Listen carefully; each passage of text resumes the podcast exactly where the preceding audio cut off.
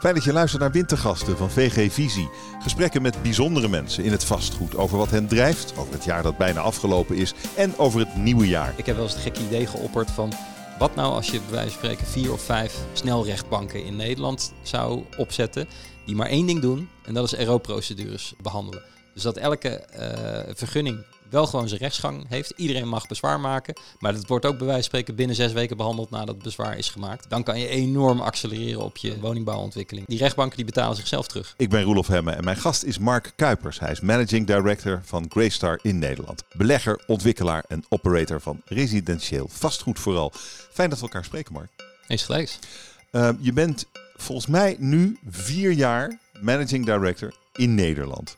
Uh, wat hebben die vier jaren jou over jezelf geleerd? Wat hebben die vier jaar over mijzelf geleerd? Um, dat is een goeie. Um, het was nog getest, hè? Niet? Nee, oh, we zijn begonnen. Ja. Nee, wat hebben die vier jaar over mijzelf geleerd? Um, nou, even, vooral het laatste jaar was een ontzettend uh, leerzaam jaar. Wat heb je in het laatste jaar geleerd? Het was natuurlijk echt een, een bizarre test voor iemand die leidt. Ja, dat was echt een. Dan word je wel even aangesproken op al je leiderschapskwaliteiten. Uh, maar Geef eens een voorbeeld. Je, wordt je ook heel erg bewust van je mindere leiderschapskwaliteiten. Laten, laten we kijken naar hoe, hoe ben je aangesproken? Wat, wat, wat, heeft het, uh, wat heeft het jou geleerd over de, de positieve kanten van ja. je leiderschap? Laten we daarmee beginnen. Nou, ik denk de positieve kanten van mijn leiderschap zijn dat ik, uh, dat ik niet vanaf een afstand leid, maar echt, echt met het team. Uh, dus ik, ik, sta er midden tussenin, ik stroop mijn mouwen op en, uh, en we gaan beginnen om, uh, om te doen wat er moet gebeuren. Ehm, en dat, dat zagen wij ook vooral in het begin van, van de hele COVID-situatie, dat wij eigenlijk in één keer van een ja, toch ontwikkelaar die bezig was om vooral met nieuwe kansen bezig te zijn, een enorme shift moesten maken naar van laten we nou eerst eens even goed onder controle krijgen wat we eigenlijk allemaal hebben. Omdat dat op dat moment even veel uh, belangrijker uh, uh, geworden is. En dat we bij wijze van spreken per week konden zien van hey, hoe loopt onze verhuur? Per week konden zien van hey, wordt de huur wel betaald? Ging, er, ging er dingen mis? Gelukkig kwamen we erachter dat, dat alles daar, goed. Gelukkig kwamen we erachter dat alles goed ging. Ja. Maar we hadden dat niet uh, bij wijze van spreken uh, met een druk op de knop beschikbaar. Uh, daar zat een lagging in van 1, 2 maanden. En dat is gewoon te lang in zo'n periode waarin ja, per week dingen veranderen.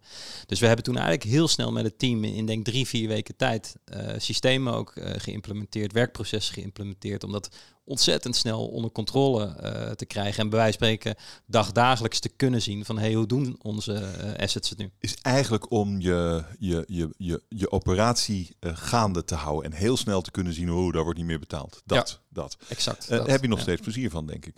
Ja, en dat is eigenlijk een innovatie waar we al, al nou, twee, drie jaar tegenaan zaten te hikken. En die eigenlijk ja, een soort blessing in disguise nu door, door uh, de COVID-situatie heel snel doorheen gedrukt is. En, en ons nu heel veel uh, plezier oplevert. Oké, okay, dat is een voorbeeld ja. van, van krachtig leiderschap, zou ik ja. zeggen. Als je, uh, als je ietsje kwetsbaarder maakt, welke zwakke plek heb je dan ontdekt in jezelf? Nou, de zwakke plek, en dat is eentje waar ik wel al langer van bewust ben, maar ook, ook eentje die nu nog evidenter naar boven komt, is dat ik dan zo gefocust word op wat er moet gebeuren. En dan af en toe de mens een klein beetje uit het oog uh, verliest waarmee het moet gebeuren. Oh, voorbeeld? Nou, een voorbeeld is, is dat je dus, dus uh, uh, mensen vooral aanstuurt op uh, dit moet gebeuren, jij moet dat doen, dit moet dat doen, coördineer met die. Maar even vergeet dat die mensen ook gewoon even in een rare situatie beland zijn, omdat ze vanuit huis moeten werken, misschien deels in een sociaal isolement, deels ook terecht zijn gekomen, niet meer die dagelijkse bus hebben van collega's om zich, zich heen. En dat het bij mij ook wel even de adrenaline eerst een beetje omlaag moest om daar weer oog voor te krijgen. Om ook die kant van je leiderschap weer, weer invulling te kunnen Jij bent niet echt een baas die vraagt hoe gaat het nou met je? Nou, dat ben ik wel, uh, denk ik, als alles redelijk oh. rustig loopt. Maar op het moment dat er echt even actie in de taxi is, dan heb ik daar weinig oog en tijd voor. Ja, ja dat, dat moest toch ook even gewoon uh, volle kracht, iedereen zijn schouders eronder. En heb je er zelf ja. geen last van eigenlijk dan? Want je, je, je, hebt zelf natuurlijk dezelfde angsten als uh, de mensen met wie je werkt. Er kan in je omgeving van alles fout gaan. Het was heel eng toen het net kwam, COVID. Ja. daar heb je zelf natuurlijk ook last van. Ja en nee. Ik, ik, ik, ik, ik prijs me denk ik heel gelukkig met mijn eigen privé-situatie. is dat dat een hele goede uh, counterbalance is. En een fijne plek, een fijn gezin om, uh, om in te zijn in zo'n zo'n periode. Dat werd plotseling bedreigd. Mm, ja en nee. Voelde je niet? Voelde ik eigenlijk nee. niet echt zo. Um, en, en mijn hobby, uh, toch ook het, het, zeilen, is wel echt een enorm goede uitlaatklep. Want eigenlijk, zodra het water op gaat, laat je wat dat betreft wel even alles achter je. Ja. Laten we je uh, wat beter leren kennen. Ik wil je een paar vragen stellen. Ik verwacht een kort antwoord. Daarna krijg je ruimschoots gelegenheid om het toe te lichten. Wat was je grootste fuck-up? Zakelijk of privé? Mijn grootste fuck-up? Um, ja, dat, ik, het is natuurlijk onwaarschijnlijk om te zeggen dat ik die niet heb gehad dit jaar. Maar, uh... Wat ging er nou echt mis waarvan je denkt, oeh, dat was echt...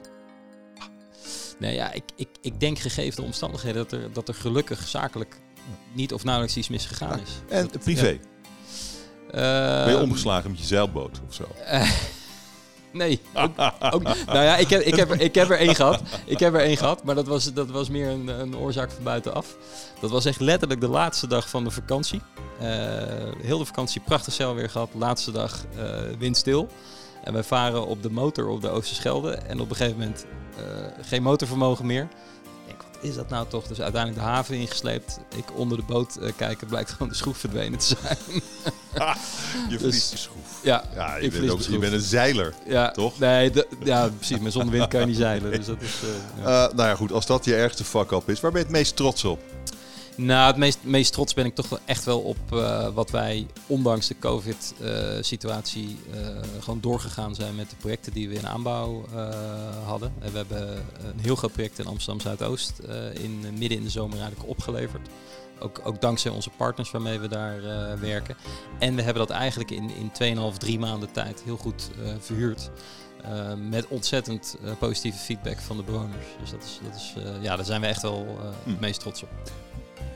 Een, um, een kantelpunt in je leven, wat zou dat zijn? Kantelpunt in mijn leven is toch wel eigenlijk de overstap naar Greystar geweest. vier jaar geleden. Uh, ik, ik, kom uit een uh, consultancy-achtergrond. Uh, um, wat ik daar vooral miste is toch een beetje het eigenaarschap over um, gewoon echt ervoor zorgen dat de projecten die je doet, dat die er ook komen.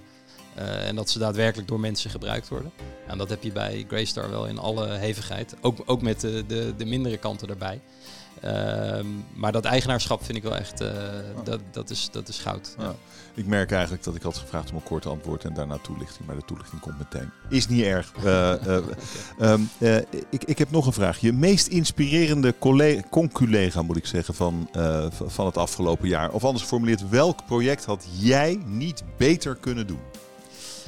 Nou, ik, dat is absoluut voor mij, denk ik toch wel Charlie McGregor. wat hij neer heeft gezet met Student Hotel. Uh, en dat ook internationaal uitrolt. Uh, ja, dat is, daar kan je niks meer dan bewondering voor hebben. Waarom? Um, ik denk het enorm sterke brand wat hij uh, wat gebouwd heeft. Um, en het, echt het integrale businessmodel. Dus niet alleen de stenen, maar ook echt de service erbij. die, die dat product en, en de brand erbij, die dat product als een ja, hmm. unieke in zijn soort maakt. En waarom heb jij dat niet bedacht? Hij was eerder. um, Um, nou, laten we eens uh, wat dieper ingaan op waar we aan het begin over hadden, namelijk uh, de coronacrisis. Um, heeft het, het heeft, ik krijg de indruk, het heeft geen schade opgeleverd. Niet aan, aan, uh, aan jouw bedrijf. Nee, het heeft hooguit onze groei ietsje getemperd. Um, hè, want je zag wel een periode van, van drie, vier, vijf maanden waarin met name het kapitaal waarmee wij werken toch even pas op de plaats maken om te kijken van hé, hey, wat gaat er nou gebeuren? Gaan er prijscorrecties plaatsvinden. Um, en, en dus niet de eerste willen zijn die dan een deal uh, doen. Um, maar wij zien eigenlijk nu dat, dat vertrouwen uh, echt wel terug is. Uh, ondanks zelfs nu dat er toch een tweede golf aan het ontstaan is. Maar dat mensen wel zien dat de fundamentals van die Nederlandse woningmarkt gewoon ontzettend sterk zijn. En zo sterk zijn dat ze ook zo'n COVID-situatie wel kunnen overleven. En, en dat maakt dat we ook nu weer nadat we eigenlijk een periode best wel gefocust zijn op, op asset management, nu weer toch de focus weer aan het uh, verleggen zijn naar groei en, en nieuwe ontwikkelingen. Bouwen. Bouwen. Ja.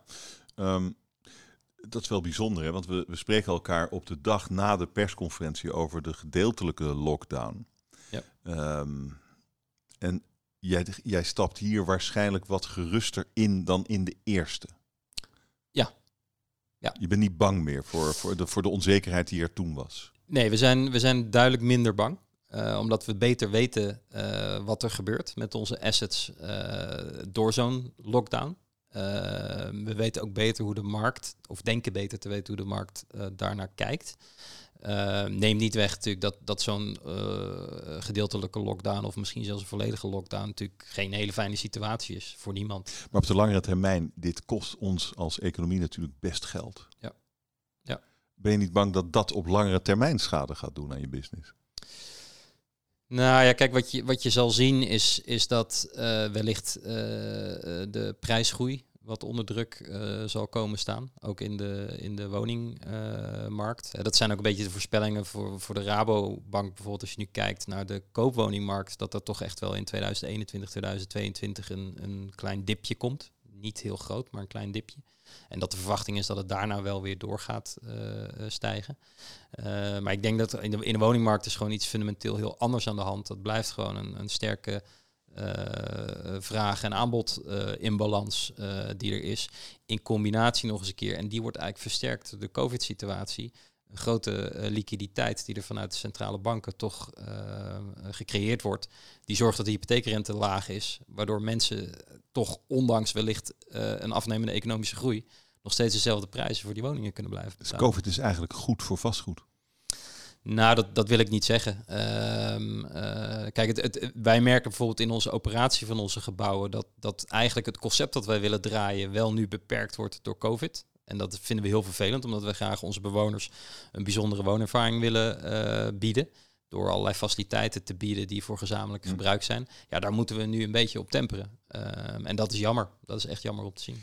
Um, dat, nou, dat brengt ons bij uh, de vraag op welk project in 2020 jij het meest trots bent?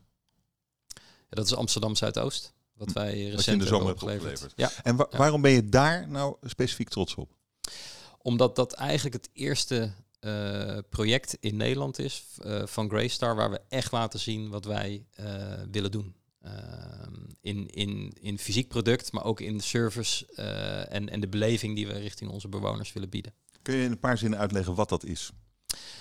Dat, dat is eigenlijk een, een, een totale woonbeleving. In plaats van eigenlijk alleen maar de fysieke uh, woning. En je merkt dat zodra je daar binnen loopt, uh, ja, je, je, komt gewoon in een warm bed uh, eigenlijk terecht. Hoe het eruit ziet, hoe het voelt, de sfeer die er hangt. Um, het, het is zoveel meer dan een gewoon woongebouw. Dit is nog een beetje abstract. Kun je dit concreter maken? Waar ben je dan waar ben je precies trots op? Wat is er anders aan dit project dan aan de, de meeste woonruimte? Ja. Nou, wat, wat, wat er denk ik wezenlijk anders is, uh, dat zijn vooral de, uh, de faciliteiten op de begane grond. En dan heb ik het over de, de lobby waar je binnenkomt en, en de lounge waar de bewoners uh, met elkaar koffie drinken, waar ze samen studeren of werken, waar ze samen recreëren, een potje biljart spelen. Um, en, en vooral de kwaliteit daarvan, ja, die is gewoon bijzonder. Als je daar naar binnen loopt, het valt je echt meteen op. Um, uh, nou, dit is, dit is iets wat je ook wilt doen. Uh, dit, dit is ook waar je groei ziet. Uh, wat minder vierkante meters wonen, wat meer vierkante meters, nou ja, de dingen die je net omschrijft. Hè? Ja. Um, we, maar waar, waarom is dat nou nodig? Want iets anders verkoopt ook wel, verhuurt ook wel dat zit bij ons heel sterk in de filosofie dat, dat wonen veel meer is dan uh, het aanbieden van uh, een aantal vierkante meter. Uh, wonen is, is wat ons betreft echt een service. en dat betekent ook het ontzorgen van je bewoner. En dat zit hem dus in het feit eigenlijk dat als je bij ons komt wonen, dan kan je, hoef je eigenlijk alleen maar bij wijze van spreken je, je, je koffer mee te nemen. die pak je uit en, en je woont. In plaats van dat je een kale woning opgeleverd krijgt, waar je nog vloerbedekking in moet leggen, waar je nog de wanden uh, moet verven, uh, waar je nog meubels in moet zetten, waar je nog uh, licht aan het plafond moet, moet hangen. Ehm, bij ons kan je vanaf de eerste minuut kan je, kan je letterlijk wonen. Oké, um, is dat een beter verdienmodel? Of zit hier iets achter van ik wil graag goed doen voor de wereld? Er zit uiteraard een verdienmodel achter, maar het, het is vooral ook het, het uh, beantwoorden aan een, aan een hele grote latente vraag die er gewoon uh, in de markt is. Hè. Dus er is een hele grote groep, uh, wij noemen dat young professionals en, starters op de woningmarkt, die eigenlijk op zoek zijn naar woonruimte.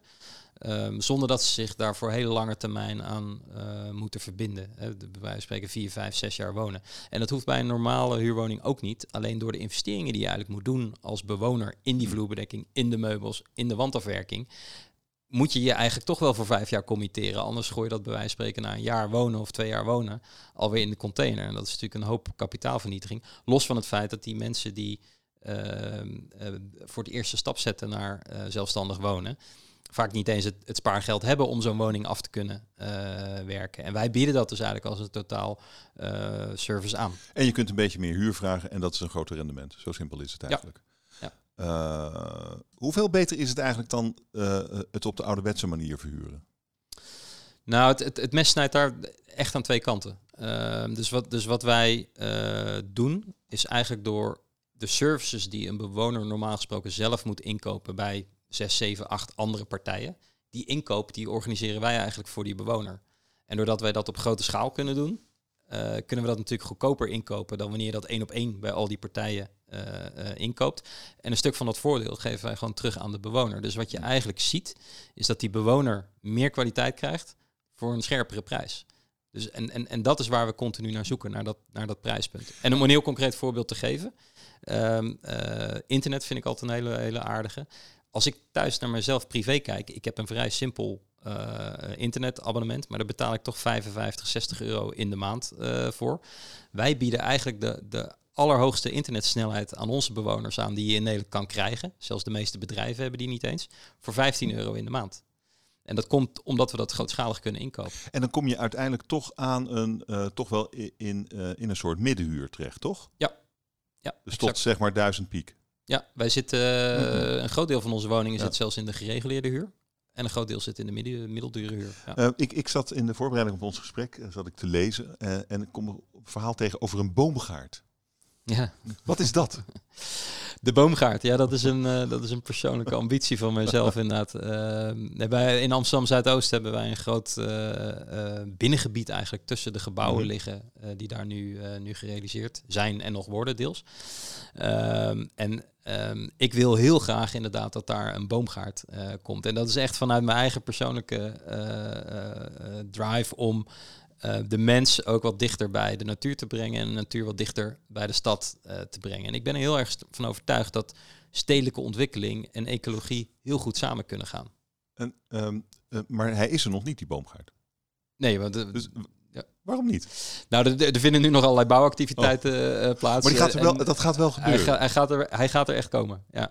Oké. Okay. Ja. Uh, en dit is, dit, wordt dit een soort uh, uh, handtekening onder elk project waar jij je mee bezig hebt gehouden? Een boomgaartje erbij?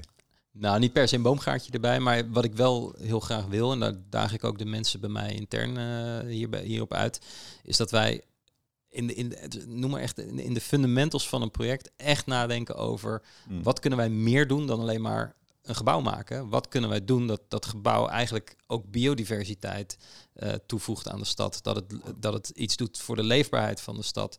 Dat het iets doet voor um, zeg maar de climate uh, change.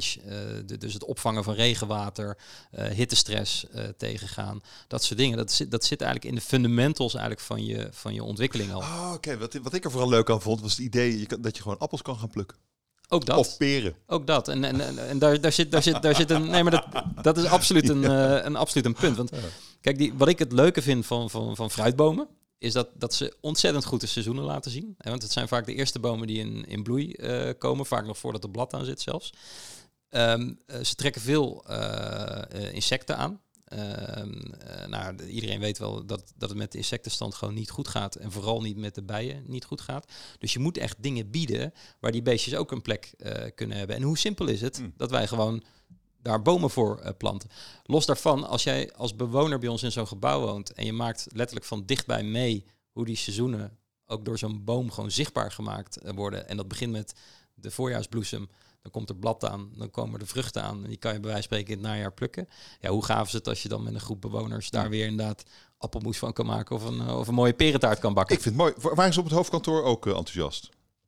Ja, nee, daar wordt, eh, daar wordt, nee, daar wordt serieus enthousiast op, ze op gek geworden. Nee, nee, nee, zeker niet. Nee, ik denk, ik denk als je kijkt naar, naar hoe Amerikanen, want ons Mhm. hoofdkantoor zit, in, zit in Amerika, hoe die bezig zijn met eh, wat kunnen wij nou extra bieden aan bewoners om die woningbeleving nog sterker te maken, eh, dan zijn zij daar wel echt meester in. En Mm. dat gaat in Amerika nog veel verder.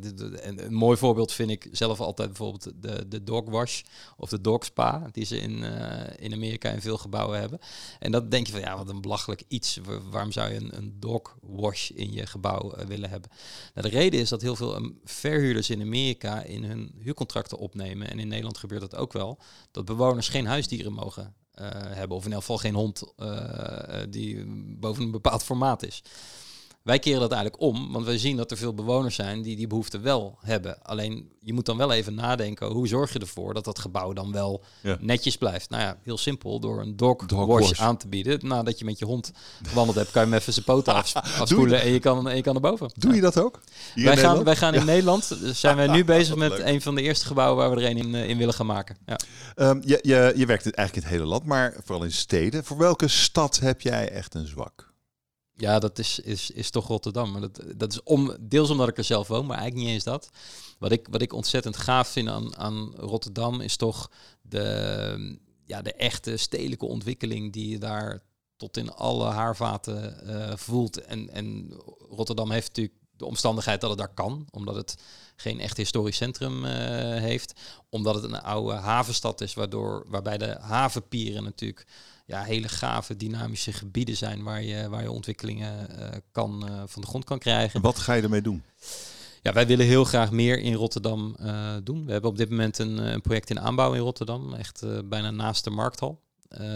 Maar wij willen heel graag meer in, in Rotterdam. In die, in die havengebieden? Wat, Ja, wat- eigenlijk- wat, zou- wat eigenlijk- zou je kunnen doen? Nou, vooral de rafelranden zeg maar, tussen, tussen haven en stad, die vinden wij interessant. Zolang er eh, goed OV-bereikbaarheid is. Ja, dat is daar dan misschien vaak niet. Nou, dat is niet helemaal waar. Als Oh. je kijkt nu bijvoorbeeld naar de ontwikkeling rondom de, de Rijnhaven, dat vind ik een typisch voorbeeld.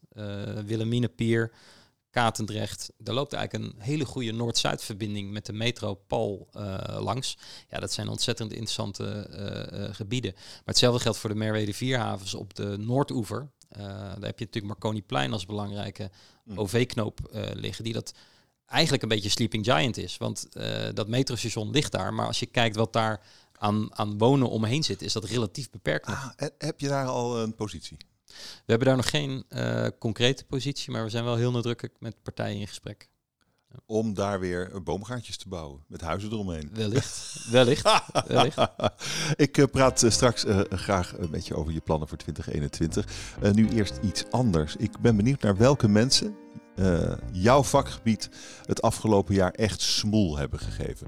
Noem maar snel achter elkaar drie. Twee positief, eentje negatief. Ja, die, die vraag die, die moet ik echt even. nee, dat vind ik ontzettend lastig. Wat is daar nou lastig aan? Ja, dat je ze allemaal kent natuurlijk. Ja. Dat je ze allemaal tegenkomt. Ja. Oké. Okay. Maar laten we dan even kijken wie waren nou echt, echt supergoed. Dat, kan je dan, dat is dan makkelijker, toch? Um... Ja, niet, niet, niet dat ik mensen niet goed vind, maar er zijn zoveel goede mensen. Dat is het, uh, dat is het lastige eraan.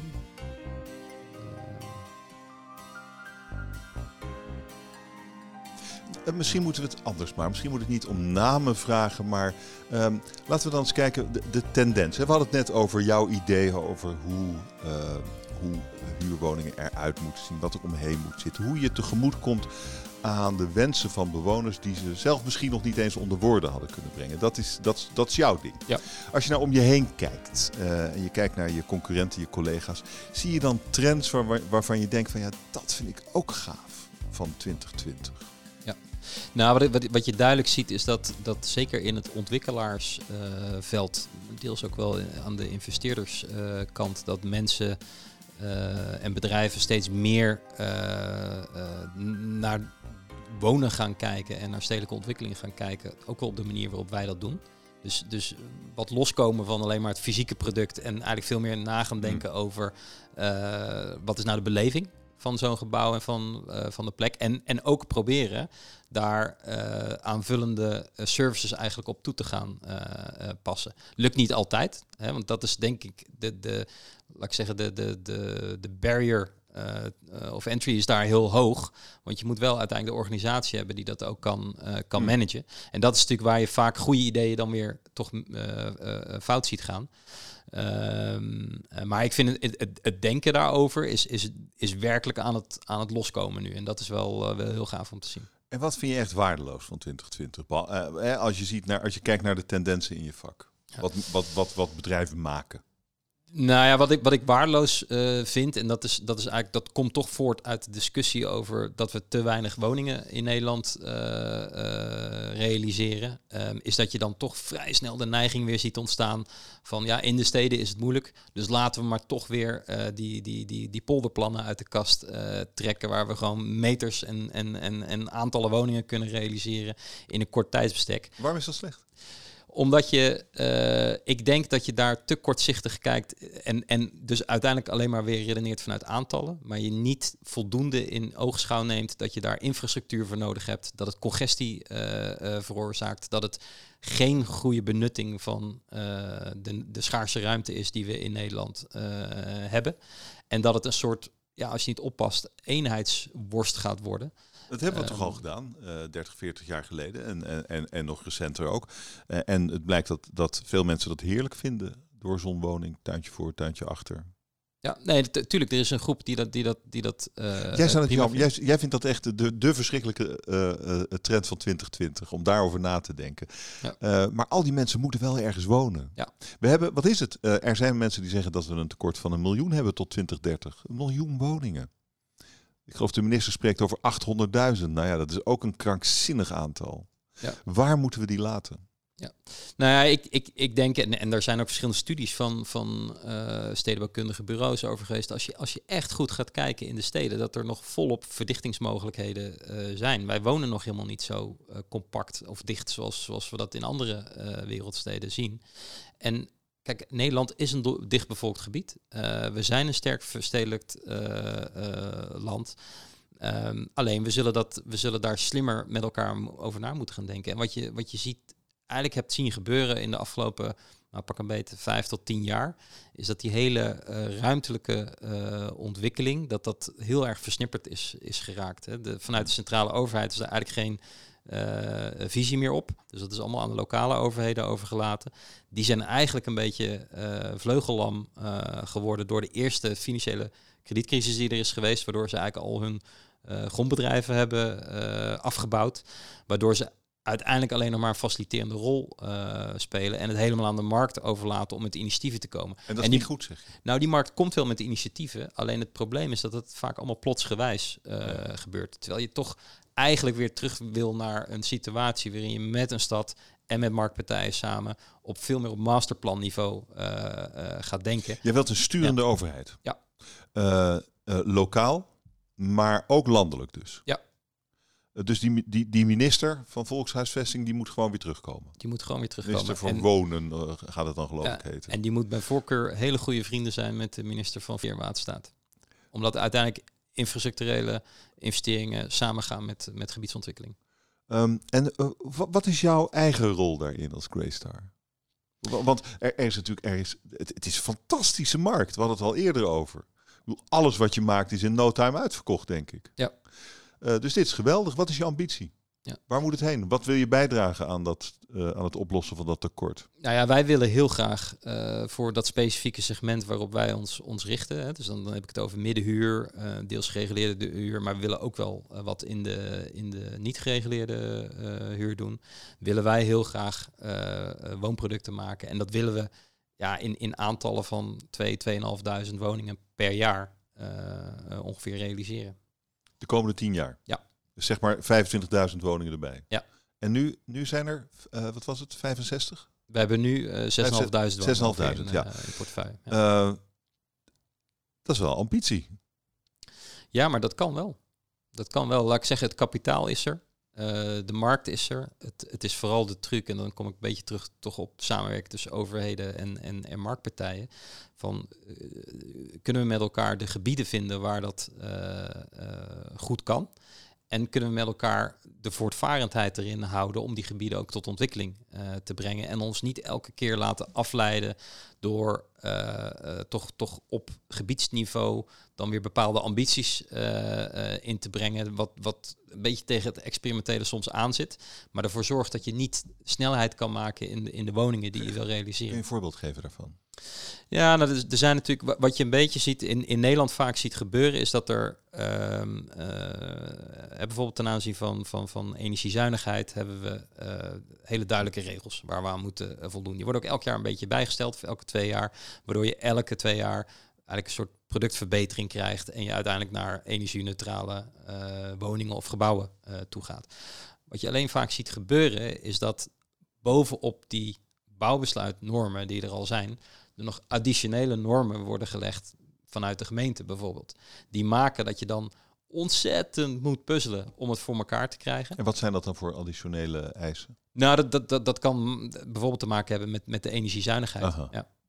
Uh, de, dat is ook, eigenlijk hebben die, die, die gemeenten, aan de ene kant zeg je de gemeente zou uh, veel meer moeten sturen, dan, dan, en dan doen ze dat. En dan zeg je, ja, dat wil ik dan ook weer niet. Ja. Nou, ze, ze, ze, moeten absoluut meer sturen. Ehm, eh, maar dat, dat bedoel ik meer sturen op, op de gebiedsontwikkelingen uh, en met de markt die gebiedsontwikkelingen oppakken. Uh, maar zich ietsje verder afhouden van, van de enorme details als het gaat om, uh, moet er nou warmte-koude opslag in een woning of gaan we op de stadsverwarming, dat soort zaken. Daarvan zeg je, dat is eigenlijk voor de minister van Wonen. Dat zou landelijk geregeld moeten zijn. Nou, de, de prestatienormen, bijvoorbeeld ten aanzien van energiezuinigheid, die moet je gewoon landelijk regelen. Gaat dit goed komen? Gaan wij een miljoen woningen bouwen de komende tien jaar? Um, ik denk dat de markt het kan. Um, ik denk dat de overheid het ook heel graag wil. Uh, maar we zullen wel door een aantal uh, uh, ja, stroperigheden heen moeten en, en dingen moeten oplossen in onze procedures. RO-procedures heb ik het dan met name over, om die snelheid te kunnen maken. Ja, die, die, dat, dat, dat kan tien jaar duren. Geloof ik, soms. Als je om pech hebt. Ja, nee, dat, een, een procedure. Ja, ja. Dus, maar dan dan tegen die tijd moeten er een miljoen woningen gebouwd zijn. Dus er, er, moeten dan, er moeten dan grote strepen door procedures worden gezet. Ja, het is niet, dat niet, wat, je, wat je bedoelt? Het is niet alleen de, de, de procedures zelf. Kijk, want op zich de procedures zelf die zijn vrij goed en helder. En die doen ook, denk ik, recht aan iedereen die, ja. die eventueel geraakt wordt door een bouwplan. Dus dat is prima. En de rechtsgang moet ook gewoon zijn, zijn, zijn gang hebben. Wat je alleen ziet, is waar het vaak misgaat, is dat er bezwaar wordt gemaakt. Uh, en het dan heel lang uh, moet wachten voordat bij een rechtbank behandeld kan worden. En daar verlies je gewoon zes maanden tot een jaar soms ja. wachttijd voordat je aan de beurt bent. En ik denk dus dat, ik, ik heb wel eens het gekke idee geopperd van, wat nou als je bij wijze van spreken vier of vijf snelrechtbanken in Nederland zou uh, opzetten, die maar één ding doen, en dat is RO-procedures uh, behandelen. Dus dat elke vergunning wel gewoon zijn rechtsgang heeft. Iedereen mag bezwaar maken, maar dat wordt ook bij wijze van spreken binnen zes weken behandeld nadat het bezwaar is gemaakt. Dan kan je enorm accelereren op je, op je ja. woningbouwontwikkeling. En die, re die rechtbanken die betalen zichzelf terug. Uh, hey, en uh, blijf jij dit doen? Deze ambitie die je net uitspreekt? Ja. In Nederland? In Nederland. Op deze ja. plek? Ja. Uh, maar heb je, denk je niet van, uh, ik wil eigenlijk over de hele wereld uh, boomgaartjes maken? en nou ja, die ideeën wat je hier gedaan hebt. En ja. Toel, je, bent, je bent, je bent helemaal niet oud, dus je kunt van alles doen. Ik, ik denk, hier zit een man die gewoon een veel grotere ambitie heeft, een internationale ambitie heeft. Ja, nou ja, en, goed, en die, dat kan in Greystar. Ja, nee, zeker. Wij, dus wij, wij, wij opereren mondiaal. Uh, we hebben kantoren in, in, in uh, de Verenigde Staten. Ik zie opeens een heel serieus gezicht. Europa, uh, Japan, Azië, Australië. Dus, dus, en, en laat ik zeggen, die, die kennisuitwisseling die wordt ook heel erg gestimuleerd. En ik heb bijvoorbeeld ook een project in, in Wenen gedaan. Ehm, en dat, dat is fantastisch om, om helemaal even uit die Nederlandse context te komen. En, en in Wenen een project uh, te kunnen doen. En eigenlijk ook weer tot de ontdekking te komen dat het gewoon voor 90% hetzelfde is. Oké, dat is ook Oké, maar de, er zijn nog veel stappen mogelijk, wil ja. ik maar zeggen. Als je uh, landendirecteur bent, kun je, dat, kun, je kunt nog veel meer doen. Ja. Uh, en, en misschien is dat ook wel heel interessant. Is, da, is, is daar niet je ambitie? Laat ik zo zeggen, ik wil eerst Nederland eens even heel goed neerzetten. Ja, dat duurt nog tien jaar. Dat duurt nog tien jaar, maar dat zijn nog tien hele, hele flinke jaren voor de boeg. Uh, maar dat, uh, laten we dat eerst maar even nou, Ik wens je er veel plezier en succes bij. Dankjewel voor dit gesprek. Mark Kuipers, Managing Director van Greystar in Nederland. Dank je Dank je.